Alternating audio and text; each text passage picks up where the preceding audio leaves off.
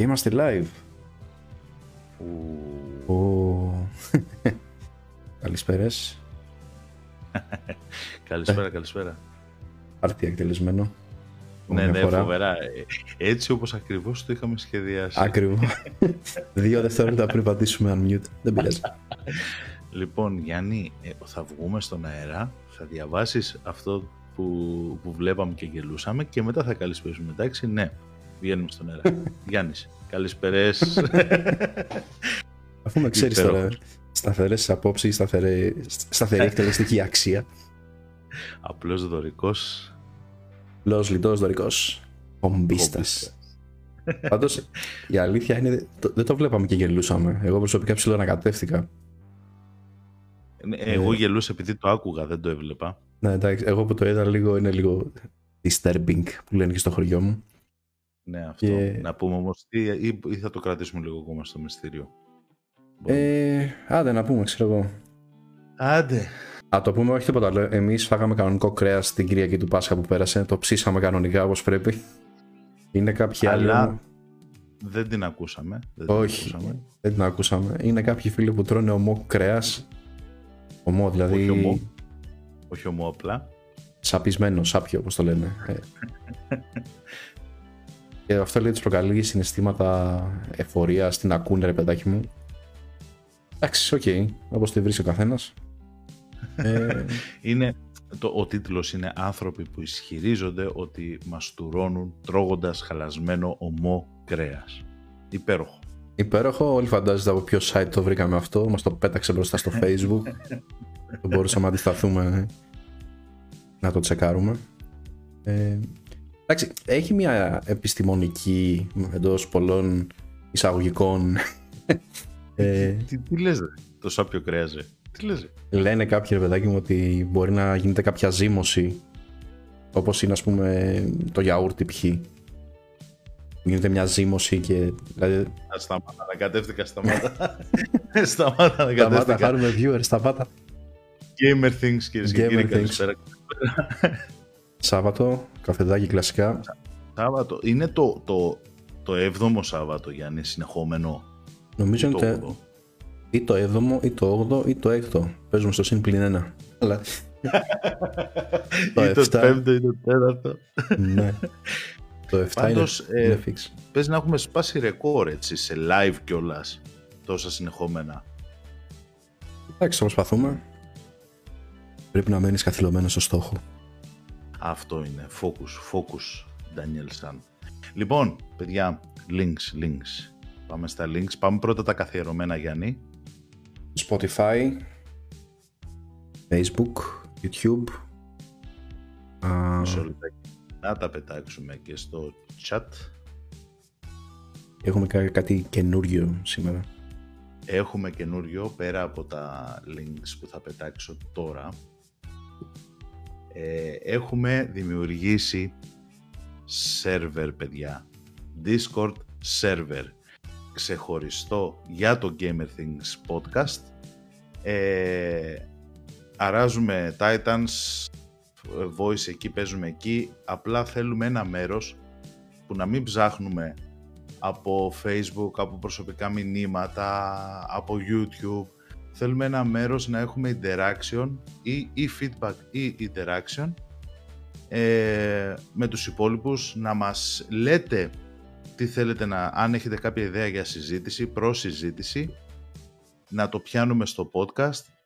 Οπότε δεν θα μπορούσε να λείπει ένας Discord server μόνο με text channels, ώστε να μιλάμε και να έχουμε το interaction που μπορούμε να έχουμε από όλες τις πλατφόρμες. Γιατί φαντάσου, Γιάννη, στο Spotify, αν κάποιος θέλει να μιλήσει μαζί μας, πόσο δύσκολο είναι από το Spotify να μιλήσει μαζί μας. Γενικά αυτό είναι κάτι που προβλημάτισε και εμένα. Για εμάς, ρε παιδάκι, να σου πούμε γενικότερα, ότι τα Spotify, γενικά τα podcast, όπως είναι στημένα, αρκετές φορές είναι μονόδρομο το interaction. Και αρκετοί το παραλληλίζουν, ας πούμε, το ραδιόφωνο, έτσι. Το οποίο ραδιόφωνο μπορεί να ξεκίνησε σαν μονόδρομο μέσω ενημέρωσης, ας πούμε, ή επικοινωνίας από παλιά. Αλλά τελευταία χρόνια, ξέρεις, με τα μηνύματα, με τα τηλέφωνα, όλα αυτά έχει εξελιχθεί λίγο και φύγει από αυτό ξέρεις, ναι, ούτε BBC, ναι, και ειδήσεις κτλ. Υπήρχε αλληλεπίδραση του εκφωνητή με το κοινό, με τους ακροατές. Οπότε ναι, αυτή είναι μια προσπάθεια, ας πούμε, έτσι, να σπάσουμε τον πάγο και να μην τα λέμε μόνο κάθε Σάββατο από εδώ, όσοι τα λέμε, ξέρω εγώ. Ναι, αυτό, κυρίως αυτό. Οπότε όσοι θέλετε κάνετε join κλπ. Νομίζω ότι υπάρχει το link σε κάθε επεισόδιο, οπότε ναι, μπείτε μέσα να πούμε καμιά βλακεία, να συνεχίσουμε τις χαζές κουβέντες που κάνουμε εδώ πέρα. Γιατί όχι, να μας προτείνετε κουβέντες να κάνουμε. Κουλουπού. Αυτά με τα εισαγωγικά, έτσι. Δεν έχουμε κάτι άλλο. Ναι, νομίζω ότι τις επιταγές τις καλύψαμε. Ναι. Μπορούμε να περάσουμε στο επεισόδιο. Στο 5. Λοιπόν, στο προηγούμενο επεισόδιο είχαμε μιλήσει για ένα παράδοξο με ένα κρουασάν που είχε σφινώσει σε ένα κλαδί. Το φωνάξαμε. Αυτή η εβδομάδα διαβάσαμε για ένα άλλο παράδοξο. Στον χώρο του gaming, βέβαια. Όχι με κρουασάν και τέτοια. Πιο σχετικό. Ναι, πιο σχετικό κάπως. Ο Blizzard της SEO πήγα να πω. Ο SEO της Blizzard, λέει, έφαγε μείωση μισθού, οικειοθελή μείωση μισθού. Παγγίζει την τάξη. Εντάξει, ρε παιδάκι μου, ναι, όταν τρως με χρυσά κουτάλια, ξέρω εγώ, δεν σε νοιάζει, ξέρω εγώ, άμα θα φας με ασυμπένιο. Βρε, και με τσίγκινα να φας, οικειοθελή είναι. Και με τα χέρια. Ναι. Anyway, ο τύπος έφαγε ένα κατ, γιατί κατ το λέμε στο χωριό μου. Έφαγε ένα κάτι της τάξης των $800,000 το χρόνο. Κάτι έχεις πάθει σήμερα, έτσι. Αν θέλεις, σταμάτα λίγο να πάρεις μια ανάσα. Ναι, εγώ είμαι αυτός που κάνει τα σαλδάμ, όχι εσύ, τι έγινε. Το καφεδάκι, φίλοι, το μονοπικυλιακό που πίνω, με έχει πειράξει, δεν ξέρω. Μείωση λοιπόν, μείωση ο CEO της Blizzard. Ναι. Οικειοθελή, όχι γιατί υπάρχει κάποιος λόγος οικονομικός. Η Blizzard πάει μπάλες, ας πούμε,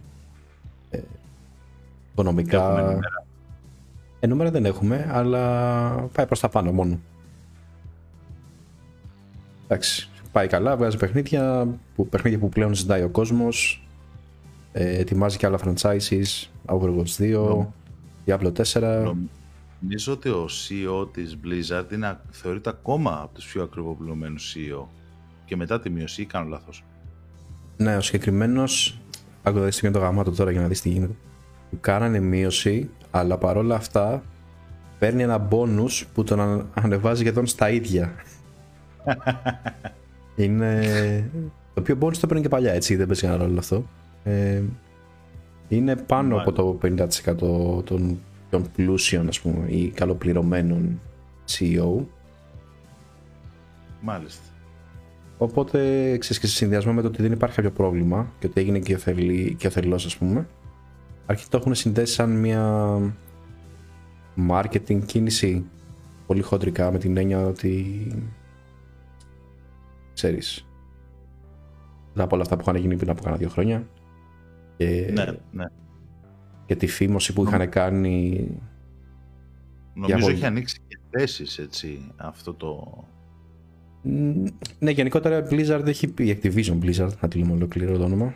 Activision Blizzard, ναι. Έχουν ανοίξει 2.000 θέσεις μέσα στο 2021. Είτε για support, είτε για ένα mobile, είτε για γενικότερα, ας πούμε.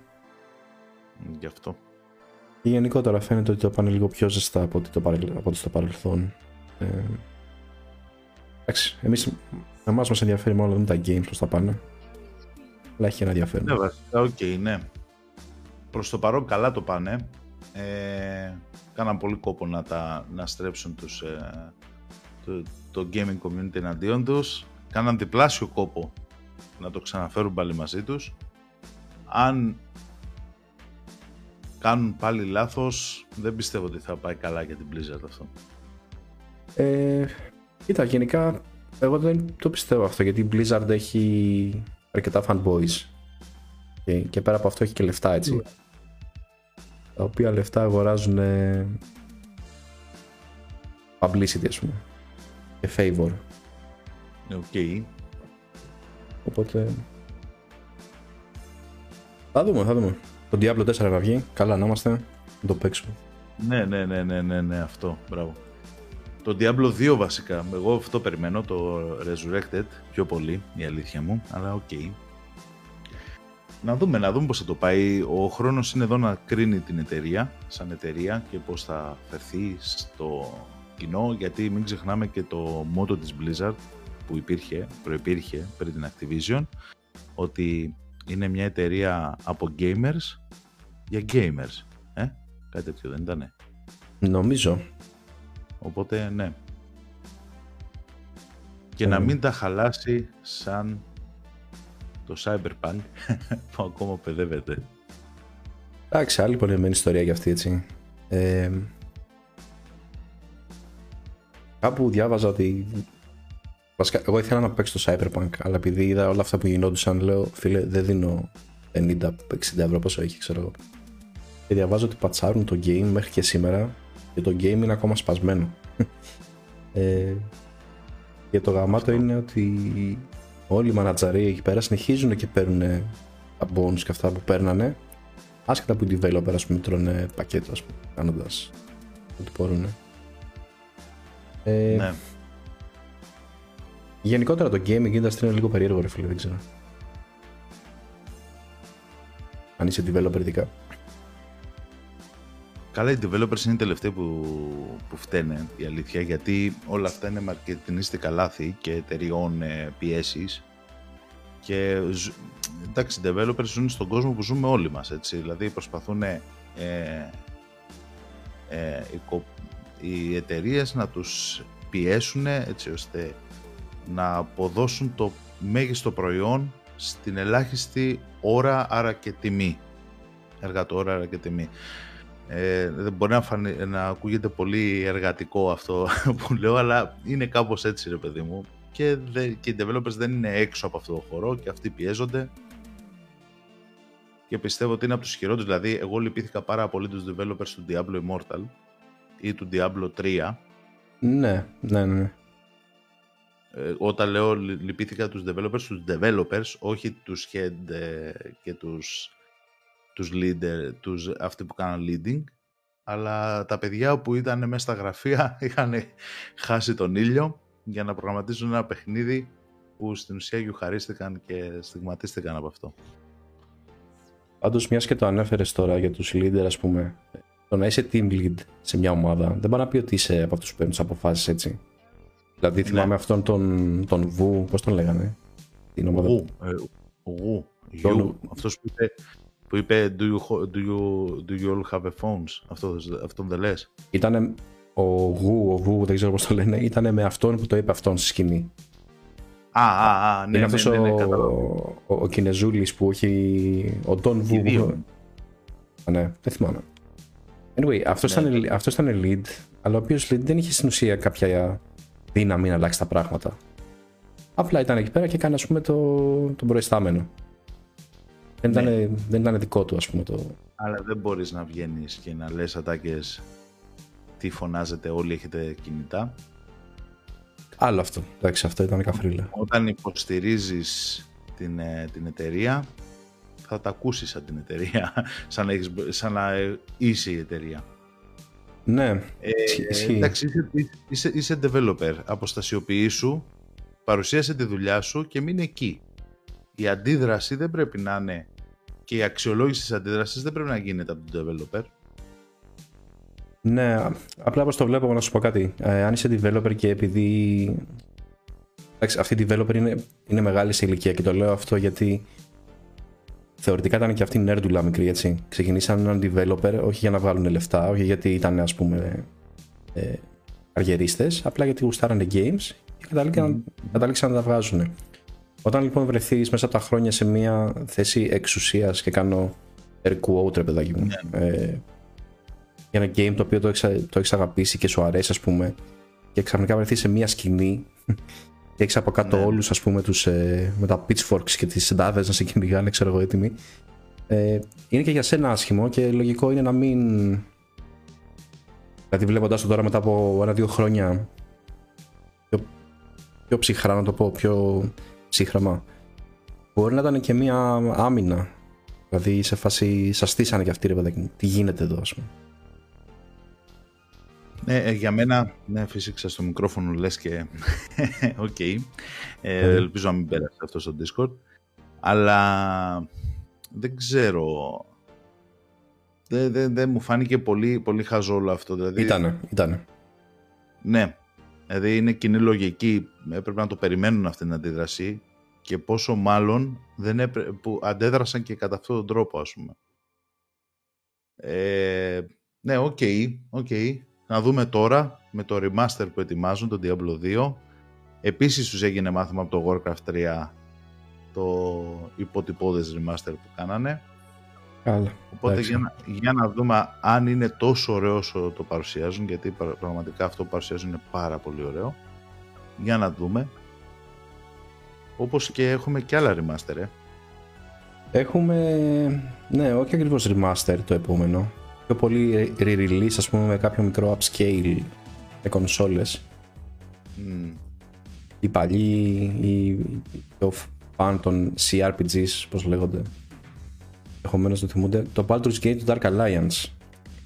Ένα παιχνίδι που είχε βγει, νομίζω, αρχές 2000, κάτι τέτοιο. Ή τέλη 2000. Θα σε γελάσω, πρέπει να ήταν και, μπορεί να ήταν και πιο νωρίς. Θα σε γελάσω, δεν θυμάμαι. Αλλά ναι, είναι από τα... Δεν είναι τα κλασικά του είδους. Το Baldur's Gate. Όχι ρε, το Baldur's Gate σαν... Ναι, το συγκεκριμένο λες. Ναι, το συγκεκριμένο game, ναι. Δεν είναι δηλαδή στα Icewind Dale, Baldur's Gate 1, Baldur's Gate 2, Torment και αυτά. Είναι άλλη σχολή για την 3D και αυτά, ξέρω εγώ. Κονσόλες, για τους φίλους των κονσολών. Ίσως το τσεκάρω και εγώ κάποια στιγμή, δεν ξέρω. Έχω μια παλιά κονσόλα, δεν ξεθάψω. Εγώ είδα το τρέιλερ και με έψησε λίγο, αλλά δεν έχω κονσόλα. Νομίζω υπάρχει η παλιά version, υπάρχει και στο PC, αν δεν κάνω λάθος. Ξέρεις τι μου θυμίζει λίγο, να πω Torchlight. Εγώ θα πω Neverwinter Nights. Όχι το MMO. Τα πρώτα που είχαμε. Ναι, όντως, στέκει και αυτό που λες. Κατά πολύ. Ωραίο. Ωραία παιχνιδάκια αυτά, έτσι, για να σκοτώνεις την ώρα σου είναι ό,τι πρέπει. Εντάξει, έχει και story, δηλαδή δεν σκοτώνεις την ώρα σου απλά. Απλά δεν grindάρεις. Ναι, όντως, στέκει αυτό. Μάλιστα. Βέβαια, το release που περίμενε πάρα πολύ κόσμος ήρθε και δεν είναι άλλο από το Resident Evil. Χωριό. Έλα. Το Resident Evil Village. Ναι, το Village, μπράβο. Δεν είμαι πολύ φαν των τίτλων. Όχι ότι είναι κακό, μην με δεδάρετε. Απλά δεν έχω ασχοληθεί ποτέ προσωπικά. Αλλά έχει γίνει λίγο χαμούλησε. Εντάξει, η αλήθεια είναι ότι το περιμέναν αρκετοί. Το παρουσιάσανε αυτοί που το έχουν παίξει, δηλαδή το έχουν παραλληλήσει μάλλον πάρα πολύ με το 7. Το Resident Evil το 7. Ένας συνδυασμός του 7 και του 4 λένε. Τώρα εγώ δεν τα έχω παίξει εντελεχώς αυτά. Ήμουν πιο πολύ φαν των πρώτων. Στο PS1 σκέψου, ξέρω εγώ. Αλλά γενικά πάει καλά. Τώρα τι σημαίνει πάει καλά? Θα έχουμε περισσότερη εικόνα, καλύτερη εικόνα μάλλον, τις επόμενες ημέρες. Αλλά δεν έχει γίνει. Πότε βγήκε? Νομίζω χθες, πότε ήτανε? Δεν έχει, για 2 μέρες ίσως και λίγο παραπάνω, άντε 3. Άρα για να μην λέμε και ψέματα. Δηλαδή αν πούμε ότι σήμερα είναι 8 Μαΐου το 2021, πότε βγήκε? 7, 6, νομίζω κάτι τέτοιο πρέπει να παίχτηκε. Οπότε είναι 7 χθες. Ναι, οπότε είναι πολύ νωρίς για να δούμε. Και ειδικά επειδή ούτε εγώ ούτε ο Γιάννης παίζουμε το συγκεκριμένο game σαν τίτλος, οπότε δεν ήμασταν από αυτούς που το έχουν αγοράσει για να το παίξουν, να έχουμε κάποια άποψη. Θα δείξει. Εγώ θα το παίξω κάποια στιγμή, όπως θα παίξω και το Cyberpunk, να κάνω ένα πέρασμα, έτσι, για την ιστορία, ας πούμε, γιατί είχα παίξει το 1 και το 2 παλιά. Το Cyberpunk, σκληρός. Όχι, κοιτάξτε, φίλε, είναι κάποια παιχνίδια που, αν και δεν είμαι φαν, δηλαδή της συγκεκριμένης φάσης. Θέλω να τα δοκιμάσω μόνο και μόνο γιατί είναι της εποχής, ξέρεις. Ας τι γίνεται, ας πούμε. Την πάθασα το Witcher που έπαιζα, το έπαιξα μετά από 7 χρόνια που είχε κυκλοφορήσει.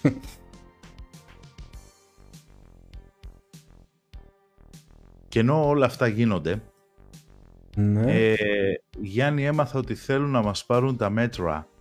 Εννοείς. Η Riot θέλει να μας πάρει τα μέτρα. Για εξηγήσω. Θέλετε ιδιωτικότητα, γατάκια. Θέλετε ότι το περιεχόμενο του PC σας να είναι για σας και μόνο για σας. Τέλος εποχής, γατάκια, γιατί παίζετε Riot Games. Για πες, Γιάννη, τι έχουμε εδώ πέρα. Η Riot με αφορμή το Valorant, όχι με αφορμή, θα ξεκινήσει με άλλη για να ηχογραφεί τις συνομιλίες στα voice του παιχνιδιού. Δεν ξέρω αν θα το κάνει μόνο για το Valorant ή για όλα, δεν θυμάμαι. Αλλά θα ξεκινήσει να τα ηχογραφεί, να τα καταχωρεί, να τα αποθηκεύει για ένα συγκεκριμένο διάστημα, έτσι ώστε αν κάποιος κάνει report σε ένα για harassment ή για οτιδήποτε στο voice, να μπορεί να πάει πίσω και να τσεκάρει το αρχείο σου, να δει τι έχεις πει και να πάρει τα μέτρα εναντίον σου. Αυτό... Με λίγα λόγια, με αφορμή το κάνω πάλι air quotes, αυτό πρέπει να κάτι πρέπει να βρούμε μια λύση σε αυτά, μην το λέμε συνέχεια. Με αφορμή λοιπόν air quotes το σωστό moderation του community, ναι, της Riot, κλείνουν τα air quotes, θα ηχογραφούν το κάθε τι που θα λες από το μικρόφωνο του, αν χρησιμοποιήσεις το voice του game, και θα το κρατάνε για κάποιο καιρό. Οπότε με λίγα λόγια, ό,τι συζητήσεις γίνονται θα είναι ηχογραφημένες. Γι' αυτό χρησιμοποιήστε Discord, παιδιά.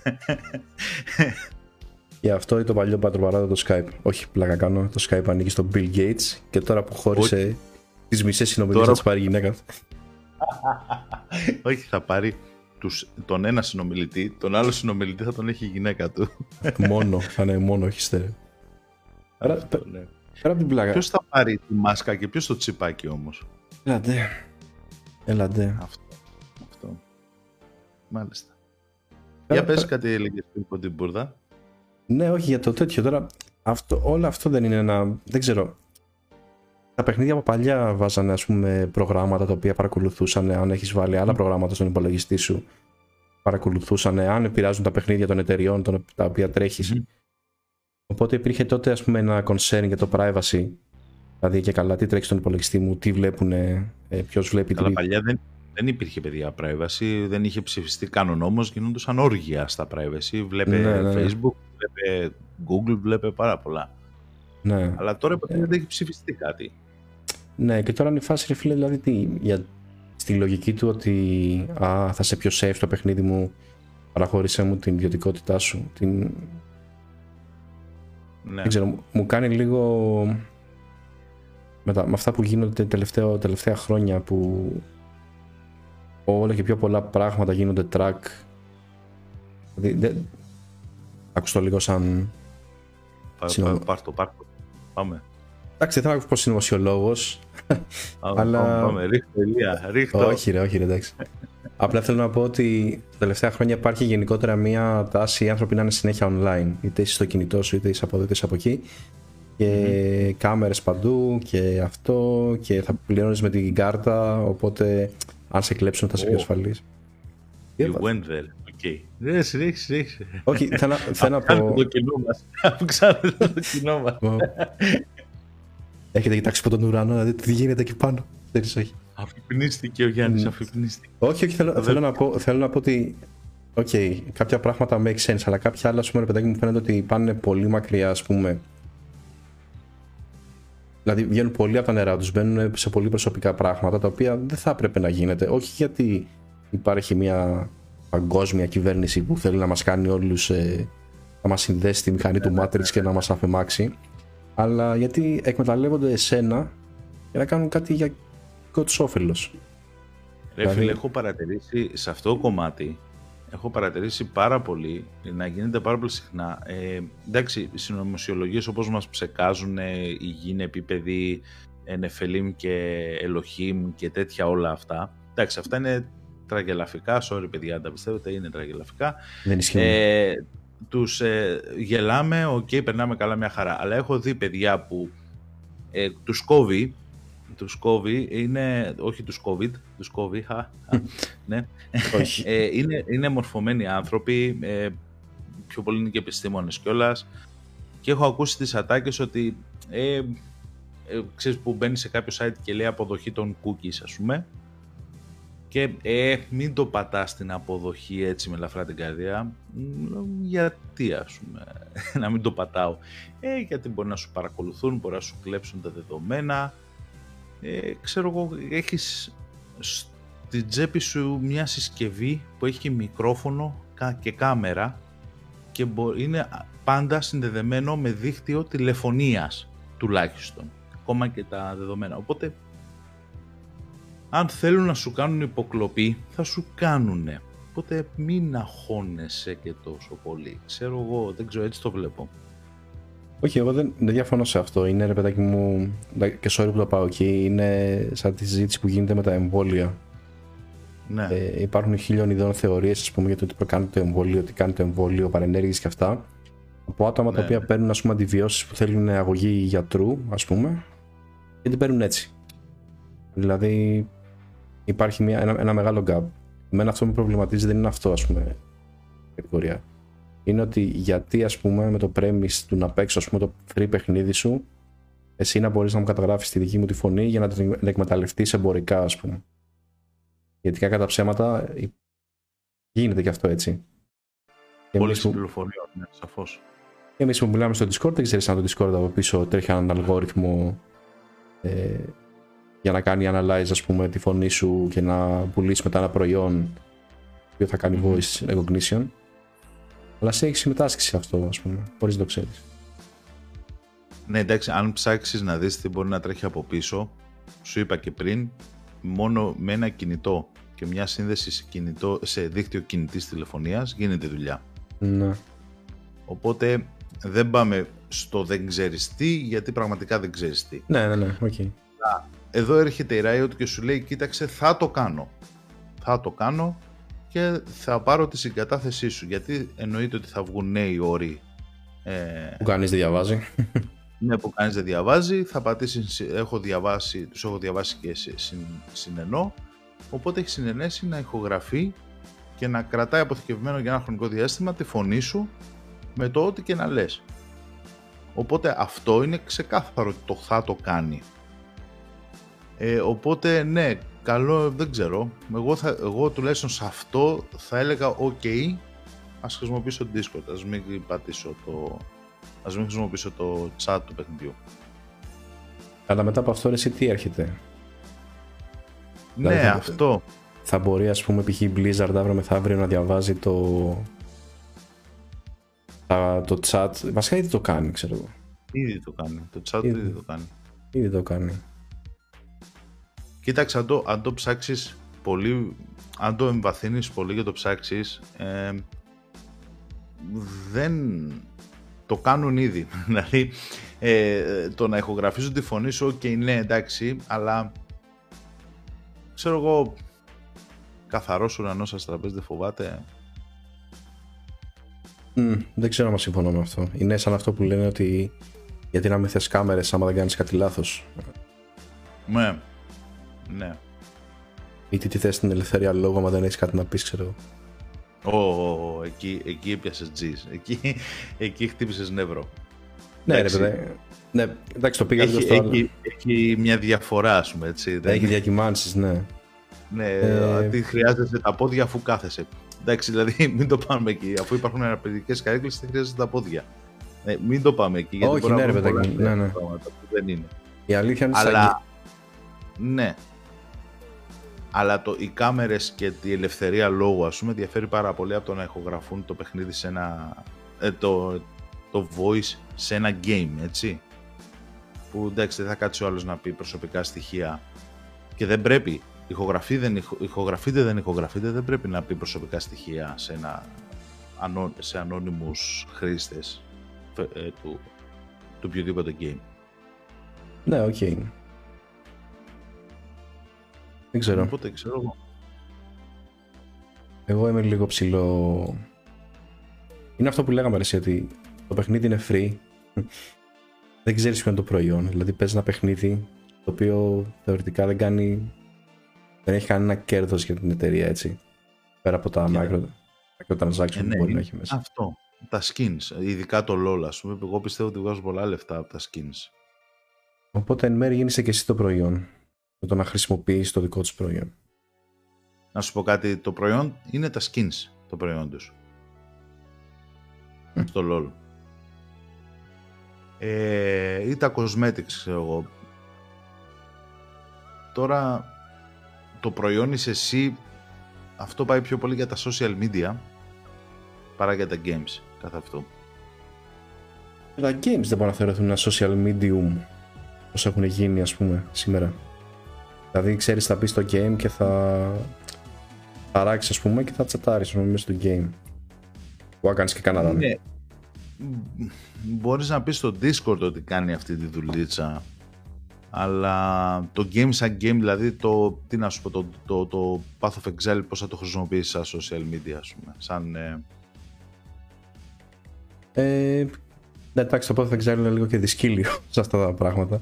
Γενικώς σε όλα τα παιχνίδια, δηλαδή πώς θα βάλεις διαφημίσεις, γιατί ας πούμε το Facebook θα βάλει διαφημίσεις και στοχευμένες διαφημίσεις κιόλας. Για να σου τραβήξει την προσοχή. Το LOL τι θα σου βάλει, ας πούμε, και πώς θα σε πες ότι εσύ λες συνέχεια στο μικρόφωνο στο LOL ότι σ' αρέσει η ποδηλασία, θα σου πετάξει τι ποδήλατο, ας πούμε, τι. Όχι ρε, εντάξει. Υπάρχουν παιχνίδια πάντως, νομίζω το Quake Arena ήταν, το οποίο έβαζε διαφημίσεις κανονικές, in-game, ας πούμε. Ήσουν, ας πούμε, στο map και είχε, ας πούμε, το billboard με τις διαφημίσεις και πατάγε Coca-Cola, το οποίο ήταν sponsored. Ήταν κανονικά. Καλή φάση αυτή. Ή για σκέψη το Cyberpunk που είναι και καλά στο μέλλον, που έχει διαφημίσεις, έχει κανονική πόλη, έτσι. Να κάνει συμφωνία για να σου πετάει διαφημίσεις απ' έξω, ξέρω. Καλά, για αρχή πρέπει να τρέξει το Cyberpunk. Εντάξει, έχεις δίκιο. Και μετά όλα τα άλλα. Ναι, δεν ξέρω, θα δούμε πώς θα πάει αυτό. Ήδη κάποιες εταιρείες, ξέρω εγώ, έχουν διαφορετικό implementation πάντως. Δηλαδή το POE, που εντάξει εγώ το ψιλοκοροϊδεύω σε αυτά τα θέματα, έχει άλλο πώληση για τα chat στην Κορέα και άλλο πώληση για τα chat στον υπόλοιπο κόσμο. Βέβαια. Όλα τα games είναι κάπως έτσι. Ναι. Στον Diablo στην Ιαπωνία, νομίζω. Στην Κίνα. Ναι, πουλάνε skins που εδώ στην Ευρώπη δεν πουλάνε. Ναι, εντάξει, αυτό είναι marketing, δεν είναι legal θέμα. Δηλαδή νομίζω στην Κορέα είναι ότι δεν επιτρέπεται στα παιχνίδια να κάνουν log το chat καθόλου, ας πούμε. Δεν μπορεί να δει η Blizzard τι λες εσύ, ας πούμε, σε μένα in game. Ως άλλες χώρες. Μάλιστα. Θα δείξει. Φίλε, έρχομαι. Έλα φίλε. Έρχομαι με νέα σειρούλα. Και μάλιστα μια σειρούλα Netflix-σειρά που έχει συζητηθεί πολύ στην Ελλάδα. Και πιο συγκεκριμένα αυτή τη στιγμή, αν δεν κάνω λάθος, είναι η πρώτη σειρά στην Ελλάδα σε δημοτικότητα στο Netflix. Ο λόγος είναι για το Shadow and Bone. Την έχεις δει? Όχι, δεν την έχω δει, αλλά για εξηγήσω. Θα εξηγηθώ. Λοιπόν, πετάξα και το τρέιλερ. Δεν ξέρω, πολλοί μπορεί να το έχουν δει, γιατί την είδα τυχαία, γιατί εντάξει μου την πέταξε το Netflix. Βασικά αυτό πράγμα είναι μια άλλη συζήτηση που θέλω να πιάσουμε κάποια στιγμή. Αυτό το είναι νούμερο 1 στο Netflix. Ναι, γιατί στο πετάει. Με το που μπαίνεις σου λέει δες το. Οπότε ναι, γίνεται νούμερο 1. Δεν ξέρω κατά πόσο αντικειμενικό είναι το νούμερο 1 στο Netflix στην Ελλάδα. Το Shadow and Bone είναι μια όχι futuristic, είναι σε ένα σύμπαν διαφορετικό από το δικό μας, ψιλομεσαιωνική κατάσταση, όχι μεσαιωνική, ψέματα, βικτοριανή φάση, σε βικτοριανό κλίμα και λίγο πιο μετά, γιατί υπάρχουν παρούτια, υπάρχουν όλα αυτά, που υπάρχουν κάποιοι άνθρωποι που μπορούν να κάνουν bend στοιχεία της φύσης, όπως είναι η φωτιά, όπως είναι το νερό, όπως είναι ο αέρας και όλα αυτά. Καμία σχέση με Avatar. Και υπάρχει και ένας τυπάς που μπορεί να κάνει bend το σκοτάδι, με ό,τι και αν συνεπάγεται αυτό. Και μια τύπισσα μπορεί να κάνει bend το φως. Λοιπόν, σαν elementalist. Περίπου, ναι. Πιο πολύ πηγαίνει πιο κοντά στο Avatar, στην κουλτούρα του, αλλά δεν είναι τόσο γιαπωνεζιά, ας πούμε. Είναι πιο ευρωπαϊκό, ας πούμε, πιο, πώς το λένε, πιο βικτοριανό φάση. Οκ, ναι, κατάλαβα.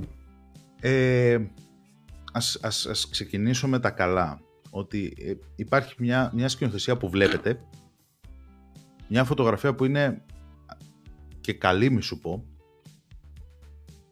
και μια ηθοποιία που μπορεί να σταθεί. Αυτά είναι τα καλά. Τελειώσαμε. Αυτά ήταν. Το κλείσουμε. Καλή συνέχεια, παιδιά. Καλή νύχτα. Τα κακά τώρα είναι ότι είναι πιο τετριμένο και από το τετριμένο.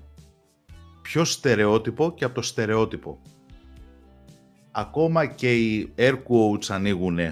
Η ανατροπή κλείνουν τα air quotes που έκανε η σειρά. Φαινόταν από το 3ο λεπτό του πρώτου επεισοδίου ότι θα γίνει αυτό. Σε φάση εκνευριζόμουνα που δεν την έδειχνε ακόμα την ανατροπή, γιατί ήταν ξεκάθαρη.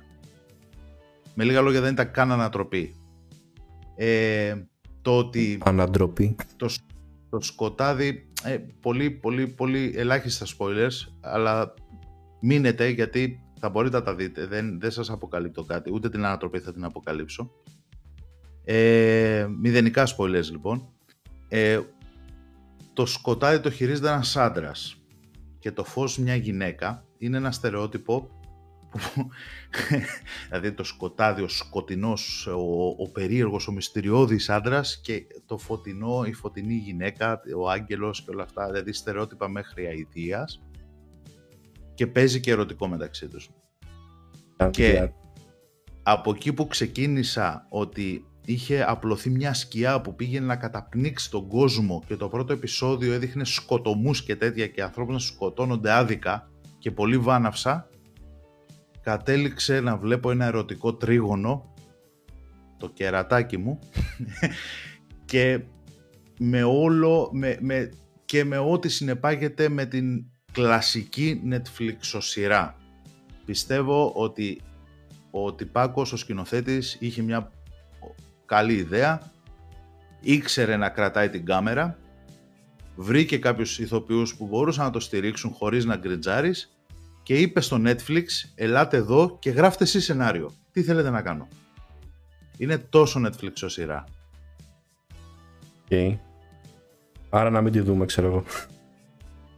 Κοίτα. Αντί να δεις, αν είναι μεταξύ αυτού ή να δεις Survivor, δες αυτό. Νομίζω θα λέγει Survivor και λέω δεν θα το πει. Δηλαδή... Είναι καλογυρισμένη σειρά, δεν τέτοιο, δηλαδή σε φάση ότι το βλέπω και κάνω καμιά δουλειά, ή το βλέπω και βάζω μια μπουκιά στο στόμα μου, σε τέτοια φάση, είναι ok. Αλλά δεν θα σου... Καταρχήν, αν κάτσεις και τη βλέπεις και είναι η κυρία σου ασχολία η ταινία και είσαι εκπαιδευμένος στο να βλέπεις σειρές ή ταινίες και να έχεις δει κάποια πράγματα παραπάνω, πιο πολύ θα σε εκνευρίσει αυτή η σειρά. Ναι, κατάλαβα. Είναι, ρε παιδάκι μου, αναμενόμενη, προβλέψιμη, μια μέτρια ok σειρά, ας πούμε, για να γεμίσει. Ένα filler, ας πούμε. Ήτανε εκνευριστικά προβλέψιμη. Δηλαδή, ρε παιδιά, βάλτε ένα φτάνισμα παραπάνω κάπου, ας πούμε. Δηλαδή, ακόμα και οι ανάσες τους ήταν προβλέψιμες. Όπως είχε πει ένας φίλος μου για ένα fantasy βιβλίο που είχε κυκλοφορήσει. Είναι βιβλίο fantasy, λέει, αλλά τελικά δεν είχε τόσο φαντασία μέσα, ξέρω εγώ, γιατί ήταν μία από τα ίδια. Ναι. Δηλαδή, είναι ακριβώς αυτό το πράγμα, γιατί είναι fantasy σειρά. Ναι. Ξέρεις τι είναι, είναι μονοδιάστατοι όλοι οι χαρακτήρες. Δεν έχει βάθος μόνο, δεν έχει βάθος, οκ. Okay. Ό,τι βλέπεις αυτό, South Park, πώς το λένε, πώς είναι τα καρτούν του South Park, έτσι αυτό. Ναι. Είναι ακόμα αυτό, ναι. Ό,τι βλέπεις. Το South Park έχει και ο βάθος χαρακτήρες, το φαντάζομαι. Με σίγουρο βάσκε. Έχει κατά πολύ μεγάλο, έχει το βάθος, αλλά ναι, εντάξει, δηλαδή... Τι να σου πω, ότι πιο πολύ βάθος έχει ο Ντάνος, ξέρω εγώ. Αυτό το πράγμα δεν ξέρω. Αυτό είναι δήλωση. Όταν πέσει η νύχτα, όταν πέσει η μέρα, νυχτώνει. Οκ. Να σε ρωτήσω, έχεις δει, μιας και μιλάμε για Netflix, έχεις δει μια σειρά που λέγεται La Revolution, μια γαλλική. Δεν πώς λέγεται. Όχι. Έχεις καταλάβεις ποια λέω όμως. Όχι, αλλά σου απάντησα όχι γιατί δεν βλέπω. Άλλων γλωσσών. Δυσκολεύομαι πολύ να διαβάσω υποτίτλους και τέτοια. Οπότε δεν βλέπω, αν δεν είναι αγγλικά ή ελληνικά, το αποφεύγω. Να σου πω την αλήθεια, δεν ξέρω τι γλώσσα είναι. Γιατί την έβαλα να τη δω και ήμουν τόσο κομμάτια. Την έβαλα, πότε ήταν, χθες ή προχθές. Αυτό ακούγεται σαν ισπανικά ή... Γαλλικά, είναι και γαλλά ρε παιδάκι μου, είναι το pitch. Όχι πίτσα, το pitch που το διαφημίζουν είναι και καλά μια διαφορετική εκδοχή της Γαλλικής Επανάστασης και εξηγεί ρε παιδάκι μου και καλά πως αυτός που ανακάλυψε την κιλοτίνα βρήκε τι προκαλεί ρε παιδάκι μου τη θέληση, να το πω, την όρεξη, τι οδηγεί μάλλον όλο αυτό, ξέρεις, τους πλούσιους, στην αριστοκρατία, στο να σκοτώνει τέτοιους, στο να σκοτώνει τους απλούς, ας πούμε, ανθρώπους. Και είχε ωραία φωτογραφία, ξεκίναγε πάρα πολύ αργά, με ένα άλογο να προχωράει κάπου, ξέρω εγώ. Αλλά κάπου εκεί έσβησα εγώ, γιατί ήμουν πολύ κουρασμένος και θέλω να το βάλω το δω σήμερα ή αύριο και θέλω να δω αν το έχεις δει για να δούμε τι γίνεται. Όχι, δεν το έχω δει και η αλήθεια χρωστάω ήδη να δω το Murder Mountains που δεν το είδα. Και για να μην υπονοηθεί κάτι, δεν είδα τώρα το Shadow and Bones αντί το Murder Mountains, για όνομα του Θεού. Απλά έτυχε να το δω πριν μια εβδομάδα και απλά θεώρησα ότι δεν θα σπαταλήσουμε το Gamer Things για αυτό από τη στιγμή που υπάρχει το Murder Mountains. Αλλά τώρα δεν υπήρχε αυτό και το σπαταλήσαμε. Δεν θα σε εξετάσω το Murder Mountain, δεν στο ποτέ σε βολή. Όχι, θέλω να το δω γιατί με χαΐπαρες πάρα πολύ. Επίσης ένα άλλο πράγμα, δηλαδή αυτό τρελαίνομαι γιατί παίρνει δόξα, ας πούμε, κάποιες σαπουνόπετρες όπως το που έκανα σε Περλή. Δεν πειράζει. Σαπουνόπερες τέλος πάντων, όπως το Shadow and Bone, και παίρνει χώρο στο Netflix και κόβονται κάτι σειρές που ήταν πάρα πολύ όμορφες, όπως το Travelers που είχαμε πει σε πιο παλιό Gamer Things. Δυστυχώς το Travelers σταμάτησε. Βέβαια, ευτυχώς σταμάτησε σε ένα ωραίο σημείο που το story εν μέρη τελείωνε. Οπότε ήταν ένα ωραίο milestone ώστε να μην ξενερώσεις, επειδή έκατσες και είδες όλα τα άλλα. Οπότε είναι εκεί ακόμα. Οπότε αν θέλετε το Travelers, δείτε το, είναι πολύ ωραίο και ας έχει κοπεί. Αυτό κόπηκε λόγω Netflix ή λόγω των παραγωγών? Ήτανε παραγωγή του Netflix, δηλαδή. Ήτανε παραγωγή Netflix. Okay. Ήταν παραγωγή Netflix. Απλά το Netflix έχει ένα περίεργο σύστημα και δεν διστάζει. Κόβει πάρα πολύ εύκολα τις σειρές. Πάρα πολύ εύκολα, δεν υδρώνει πολύ. Εδώ πήγε να κόψει το Lucifer. Δηλαδή τραγικά πράγματα. Να σου πω την αλήθεια, ρεφρή, το Lucifer, η πρώτη σεζόν ήταν ωραία, η δεύτερη, εντάξει, κούρασε μετά, ρε. Ναι. Και καταρχάς, ο τύπος δεν ήταν Άγγλος, ξέρω, δηλαδή... Είναι Αυστραλός, νομίζω, κάτι τέτοιο είναι. Ναι, όχι, είναι ωραίος τυπάς, πολύ ωραίος τυπάς. Ωραίος είναι, cool τύπος, αλλά αυτό που λέγανε όλοι με τη βρετανική προφορά στην ταινία, ξέρω εγώ, δεν έχει βρετανική προφορά. Όχι, δεν έχει βρετανική προφορά, καμία σχέση. Και γιατί να έχουν όλοι οι cool τύποι βρετανική προφορά, δεν κατάλαβα. Εγώ καταρχήν γουστάρω πολύ την καλά, η κορυφαία προφορά είναι η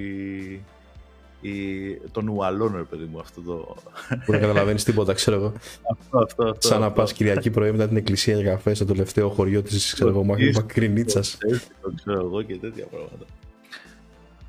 Εντάξει, κοίταξε, η τελευταία σεζόν του Lucifer ήταν καλή. Δεν έφτασε καλή. Βέβαια και αυτό που λέω ότι ήταν καλή, ορισμένοι μπορεί να είναι αντίθετοι, γιατί πήγαινε πιο πολύ στο fictional κομμάτι και εξέταζε πιο πολύ το κομμάτι ότι γιατί ξεκίνησε σαφώς φαντασίας ότι ο διάολος, ο δαίμονας κατέβηκε στη γη και έχει ανοίξει μπαρ, ξέρω εγώ, στο τέτοιο πολύ σουρεαλιστικό σκηνικό που μου άρεσε πάρα πολύ αυτό. Και ότι δεν προσπαθούσε καν να κρύψει ότι ήταν ο διάβολος. Το έλεγε, εγώ είμαι, παιδιά, κανείς δεν το πίστευε. Αλλά άφηνε το fictional κάπου στην άκρη και έπιανε πιο πολύ τις σχέσεις μεταξύ ανθρώπων, τις διαπροσωπικές σχέσεις. Και στο τέλος ξαναγύρισε το fictional και το ανέλυσε λίγο παραπάνω. Όχι, ήταν ωραίο. Οπότε αξίζει να το δεις. Κάνει μια μεγάλη κοιλιά, μια πάρα πολύ μεγάλη κοιλιά και δεν χρειάζεται, αλλά αξίζει να το δεις. Εμένα μου άρεσε αυτό που είπες, στο Lucifer μου άρεσε πάρα πολύ αυτό που είπες, Ρεσί, ότι και καλά στο παρουσίασε με έναν τρόπο ότι, ξέρεις, μπορεί να είναι ένας που έχει απλά ένα μπαρ, ξέρω εγώ. Ναι, ναι. Πίνεις ποτάρι σου και είναι αυτό. Εμένα μου έκανε πάρα πολύ για κόμικ αυτό. Βέβαια μπορεί είναι να είναι. Είναι, γι' αυτό όχι, θέλω να πω. Πες να είναι και από κόμικ και να μην το ξέρα κάνω. Δεν είναι ακριβώς. Είναι της DC, είναι ο Lucifer. Δεν έχω ασχοληθεί με DC πάρα πολύ. Δεν είναι ακριβώς το κόμικ, αλλά είναι παρμένο από το κόμικ, ας πούμε. Αυτή είναι όλη η κουλτούρα. Δεν είναι αυτό που βλέπεις, ας πούμε, δεν είναι από κόμικ, αλλά ο Lucifer, εντάξει, είναι προφανώς. Ο Lucifer Morningstar, τέλος πάντων, είναι παρμένος αυτός ο χαρακτήρας. Ναι, δεν κατάλαβα. Και είναι, νομίζω, ναι, είναι και από τους πολύ δυνατούς, ας πούμε, υπερβολικά δυνατούς χαρακτήρες της DC. My DC, bad. Νομίζω, ή της Marvel, όχι Marvel. DC, Marvel δεν νομίζω. Η Marvel θα έχει... Δεν το έχω διαβάσει το κόμικ, αλλά ξέρω ότι προέρχεται από κόμικ. Και είναι πολύ πιο σκοτεινό από την ταινία, φυσικά, δεν έχει καμία σχέση. Τώρα με τρίγκαρες για να το ψάξω να το κατεβάσω σε e-book, να το διαβάσω. Αν υπάρχει κόμικ με αυτό το πράγμα. Αν υπάρχει, ναι... σφύρα και από εδώ να το δω. Πάντως δες την τελευταία σεζόν, γιατί βγαίνει τέταρτη τώρα. Θα βγει τέταρτη, πέμπτη, ποια είναι τώρα. Η επόμενη, τέλος πάντων. Βγαίνει η επόμενη. Αλλά εντάξει, κάνουμε χώρο για το Shadow and Bones. Κατάλαβες. Αυτά είναι που να σαντίζουμε. Όχι, εντάξει, κοίτα. Εντάξει. Όλα έχουν μια θέση, ξέρω εγώ, για να τα απορρίψεις και να τα δεχθείς. Τώρα, ας πούμε... Μιας και μιλάμε για Netflix σειρές και είπες για επόμενη σεζόν και αυτά, να κάνω μια γρήγορη αναφορά στο ότι βγαίνει η νέα σεζόν Barbarians στο Netflix, η δεύτερη. Βαρβαρή. Το Μπάρβαρε που λέει και ο άλλος. Μπάρβαρε. Δεν ξέρω, φίλε, αυτή η σειρά ενώ ξεκίνησε και ήμουν σε φάση λίγο κριτζαρισμένος, στη μισή ώρα πάνω είχα καρφωθεί πάνω, φίλε, δηλαδή. Καρφωθεί, Βάρβαρε. Εν τω μεταξύ, εγώ επειδή είμαι Ροδίτης, μου βγαίνει πιο εύκολο το Ιταλικό, ρε. Είναι το λατινικό αυτό το Βάρβαρε. Βάρβαρε. Οπότε χαϊπαρίστηκα λόγω τότε προχθές ότι βγαίνει. Και παράλληλα είναι release και η τέταρτη σεζόν του The Last Kingdom στο Netflix. Δεν βγήκε τώρα, προϋπήρχε. Πολλές προτάσεις σήμερα. Ελπίζω να μην το είπα και στο προηγούμενο gamer, αλλά το είπα. Δεν ξέρω, έχω πάρει χώρα, έχω χαϊπαριστεί πολύ, δεν έχω βρει χώρο να το δω. Δεν πειράζει. Χώσε προτάσεις να έχουμε. Οπότε ένα recap, ας πούμε, έχουμε σε αυτό το από ταινίες, δείτε το Lucifer όσοι δεν το έχετε δει, για όνομα του Θεού, ή του Lucifer. Χωρατό. Barbarians, νέα σεζόν. Δεν υπάρχει ημερομηνία όμως αυτό. Το bummer της υπόθεσης. Last Kingdom, αυτό νομίζω βγήκε. Η σεζόν τέταρτη είχε βγει πριν καιρό, απλά τώρα πήγε στο Netflix. Τώρα δεν έκανε release και το Netflix. Μάλιστα. Και μην δείτε το Shadow of Bones. Δείτε το. με δικό σας ρίσκο. Εγώ πάντως τη δεύτερη σεζόν, αν βγει, δεν θα τη δω. Το έκανα unfollow. Δηλαδή, συνήθως ακόμα και να με εκνευρίζει κάτι, θα του δώσω λίγο και στη δεύτερη σεζόν. Αυτό το έκανα unfollow, δεν... γιατί ξέρω και πώς θα τελειώσει. Δηλαδή, μπορώ να σου πω πώς θα τελειώσει. Δεν θα πέσω έξω. Φαντάζεσαι, ρε φίλε, να προσλάβουν κανένα γαμάτο όμως σε σεναριογράφο, ας πούμε, και να γίνει μπούμπανο η δεύτερη σεζόν? Λες. Εντάξει, λεφτά είναι αυτά. Δεν πιστεύω. Αφού πούλησε με σενάριο τουαλέτας, γιατί να δώσουν παραπάνω λεφτά? Το στέγευτε. Θα κάτσουν λίγο στην αγάπη εκεί παραπάνω. Ναι. Θα γίνει σαν το... μπορώ να σου πω ότι και αν αναλόγως με παίζουν πόσες σεζόν θα κρατήσει, και θα σου πω το τέλος κάθε σεζόν είναι τόσο προβλέψιμη η σειρά. Δεν θα προσπαθήσω, ας πούμε. Οκ. Πάντως, κάτι που διάβαζα για το Netflix και έχει να κάνει και με το Murder Mountain και για όλα αυτά τα true crime, τα docu-series, ξέρω εγώ πώς τα λέει το Netflix, είναι ότι αρκετά από αυτά είναι στην ουσία όχι μούφες, αλλά είναι πάρα πολύ μονόπλευρα, και ότι απλά εξυπηρετεί, ρε παιδάκι μου, την αφήγηση σαν ταινία, κατάλαβες? Ναι. Δηλαδή υπάρχει ένα άλλο ντοκιμαντέρ για το Murder Mountain που λέει The True Story of Murder Mountain, όπου στην ουσία οι πρωταγωνιστές δεν παρουσιάζονται τόσο οριοποιημένοι και παρεξηγημένοι, είναι πιο... Η τύπη είναι λαμόγια, ρε παιδάκι μου, και έκαναν αυτό και τα σκατώσανε, ας πούμε, ξέρω. Αλλά παρόλα αυτά, ας πούμε, να το διαχωρίσεις το κεφάλι σου και είσαι ok με αυτό, όλα αυτά του Netflix είναι μεγάλη παγίδα, φίλε. Θα έχω λιώσει όλα αυτά τα true crime. Ναι, εγώ δεν βλέπω, η αλήθεια, πολύ. Από ντοκιμαντέρ το μόνο που έχω δει είναι το high score, που μου άρεσε πάρα πολύ. Το έχουμε πει και σε άλλο Gamer Things. Ήταν για τα βιομηχανία των video games, πάρα πολύ ωραίο. Και το The Last Dance μ' άρεσε. Αν και πολλοί τα χώνουνε. Είναι ωραίο, επομειμένο και αυτό, ρε. Είναι ακριβώς αυτό, ρε. Είναι από την πλευρά του. Τελεία. Ναι. Ιστορία από την πλευρά του, ξέρω. Εντάξει, να σου πω κάτι, Jordan είναι, δικαιούται να πει την ιστορία του. Εννοείται. Οκ. Εννοείται. Βέβαια, να πούμε και κάτι άλλο που θέλω να το πω από το προηγούμενο, ότι ένα RIP, να το πούμε το RIP μας, το Rest in Peace. Για πες το. Στον Χουάν Χόγια Μπόρχα. Με πόσα δόντια γράφεται αυτό. Rest in Peace, λοιπόν, στον άνθρωπο που μας χάρισε με το γέλιο του τόσα memes,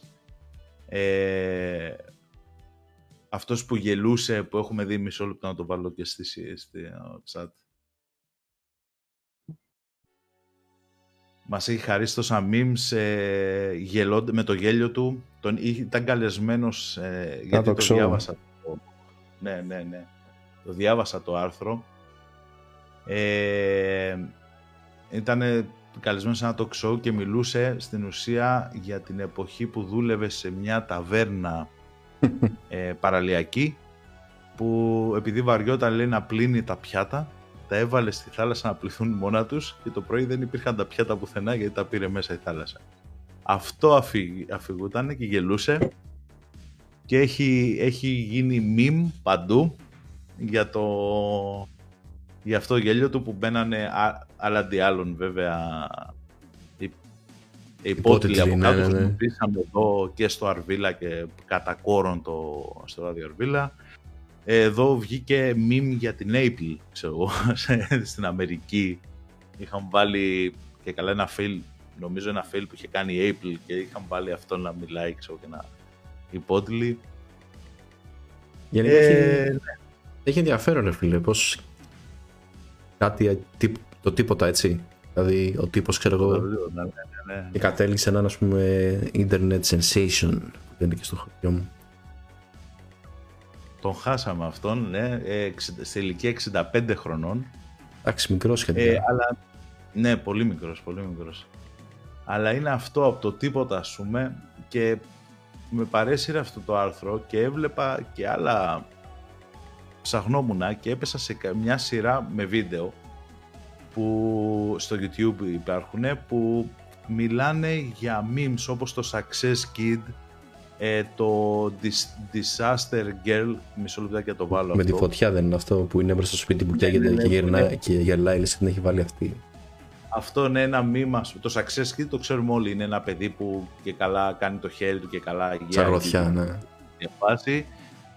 Ή είναι ας πούμε το Disaster Girl που είναι το σπίτι που καίγεται και, και ένα κοριτσάκι μπροστά που γελάει δαιμονικά ας πούμε και καλά και γράφουν από κάτω και καλά ναι το καθάρισα το δωμάτιό μου, ξέρεις, ναι, για ναι. Μίμηση.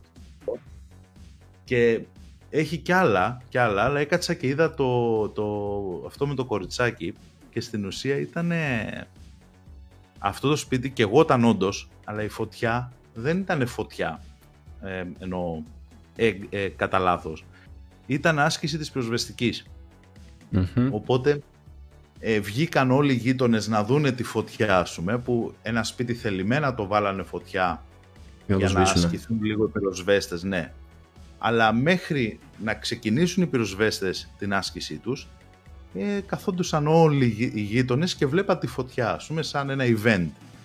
Και τότε το κοριτσάκι αυτό είχε βγει μαζί με τον αδερφό του και ο πατέρας της, είχε, από ό,τι έλεγε το κοριτσάκι, είχε πρώτα αγοράσει μια κάμερα και ήταν μπορωμένος και τραβούσε συνέχεια φωτογραφίες και τραβούσε και το κοριτσάκι και το αγοράκι μπροστά από τη φωτιά.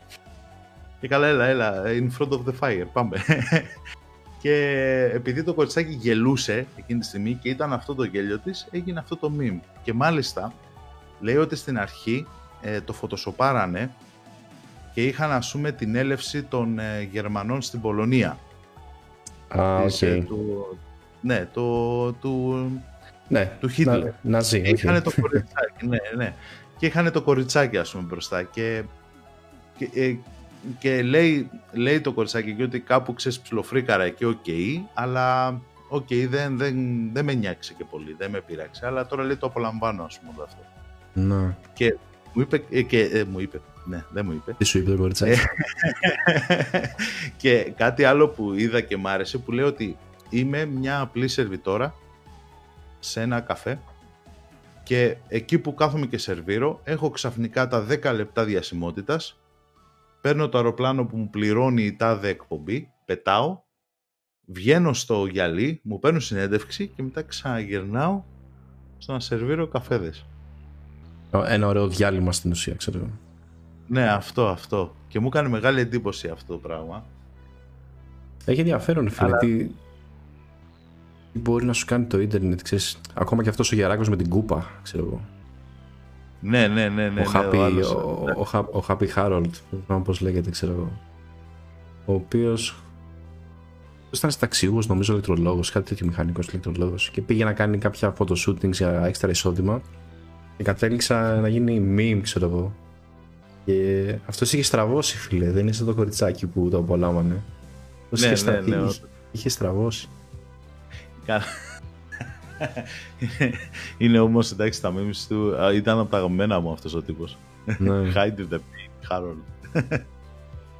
Έχει για όλα, αν δείτε I accidentally became a meme.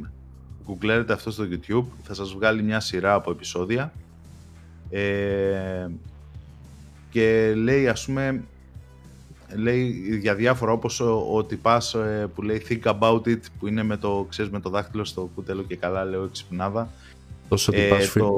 Αυτός ο τυπάς, φίλε, δεν είναι τυπάς απλώς. Αυτός είναι ο Ντι Μέρφυ. Δεν είναι ο Ντι Μέρφυ και εγώ νόμιζα ότι ήταν και όμως δεν είναι, είναι κάποιος άκυρος που απλά τραβούσε ένα βίντεο στα φοιτητικά του χρόνια με την παρέα του, ρε. Κάτι τέτοιο νομίζω, δεν το είδα πολύ. Αλλά δεν είναι ο Eddie Murphy. Α, δεν είναι. Εγώ νόμιζα στην αρχή ότι ήταν ο Eddie Murphy. Μετά, λέω, μου έμοιαζε λίγο με αυτόν που παίζει με τον Rock. Ποιον? Με τον Rock. Α, το Rock. Α, οκ. Το Rock, ναι, το που έπαιξε και τον Τζουμάντζι τώρα, ας πούμε, πώς τον λένε αυτόν. Ναι, αυτό. Αυτός που παίζει αυτή την ταινία, ναι, οκ. Να γυρίσαμε σε αυτός που παίζει αυτή την ταινία. Νομίζω ήταν αυτός τέλος πάντων. Αλλά τελικά είναι ένας άκυρος τυπάκος που και μάλιστα είναι και παλιό αυτό η φωτογραφία. Δεν είναι. Είναι 80's. Ναι, ναι, ναι. Ω, φίλε, τώρα μου κατέστρεψες λίγο το είναι μου. Νόμιζα ότι είναι ο Ντι Μέρφυ, ξέρω εγώ. Και όχι μόνο αυτό, διόρθωνα και τους άλλους που λέγανε. Ωπω, ρεζίλ. Το έμαθες από τους Gamer Things και τώρα ξέρεις.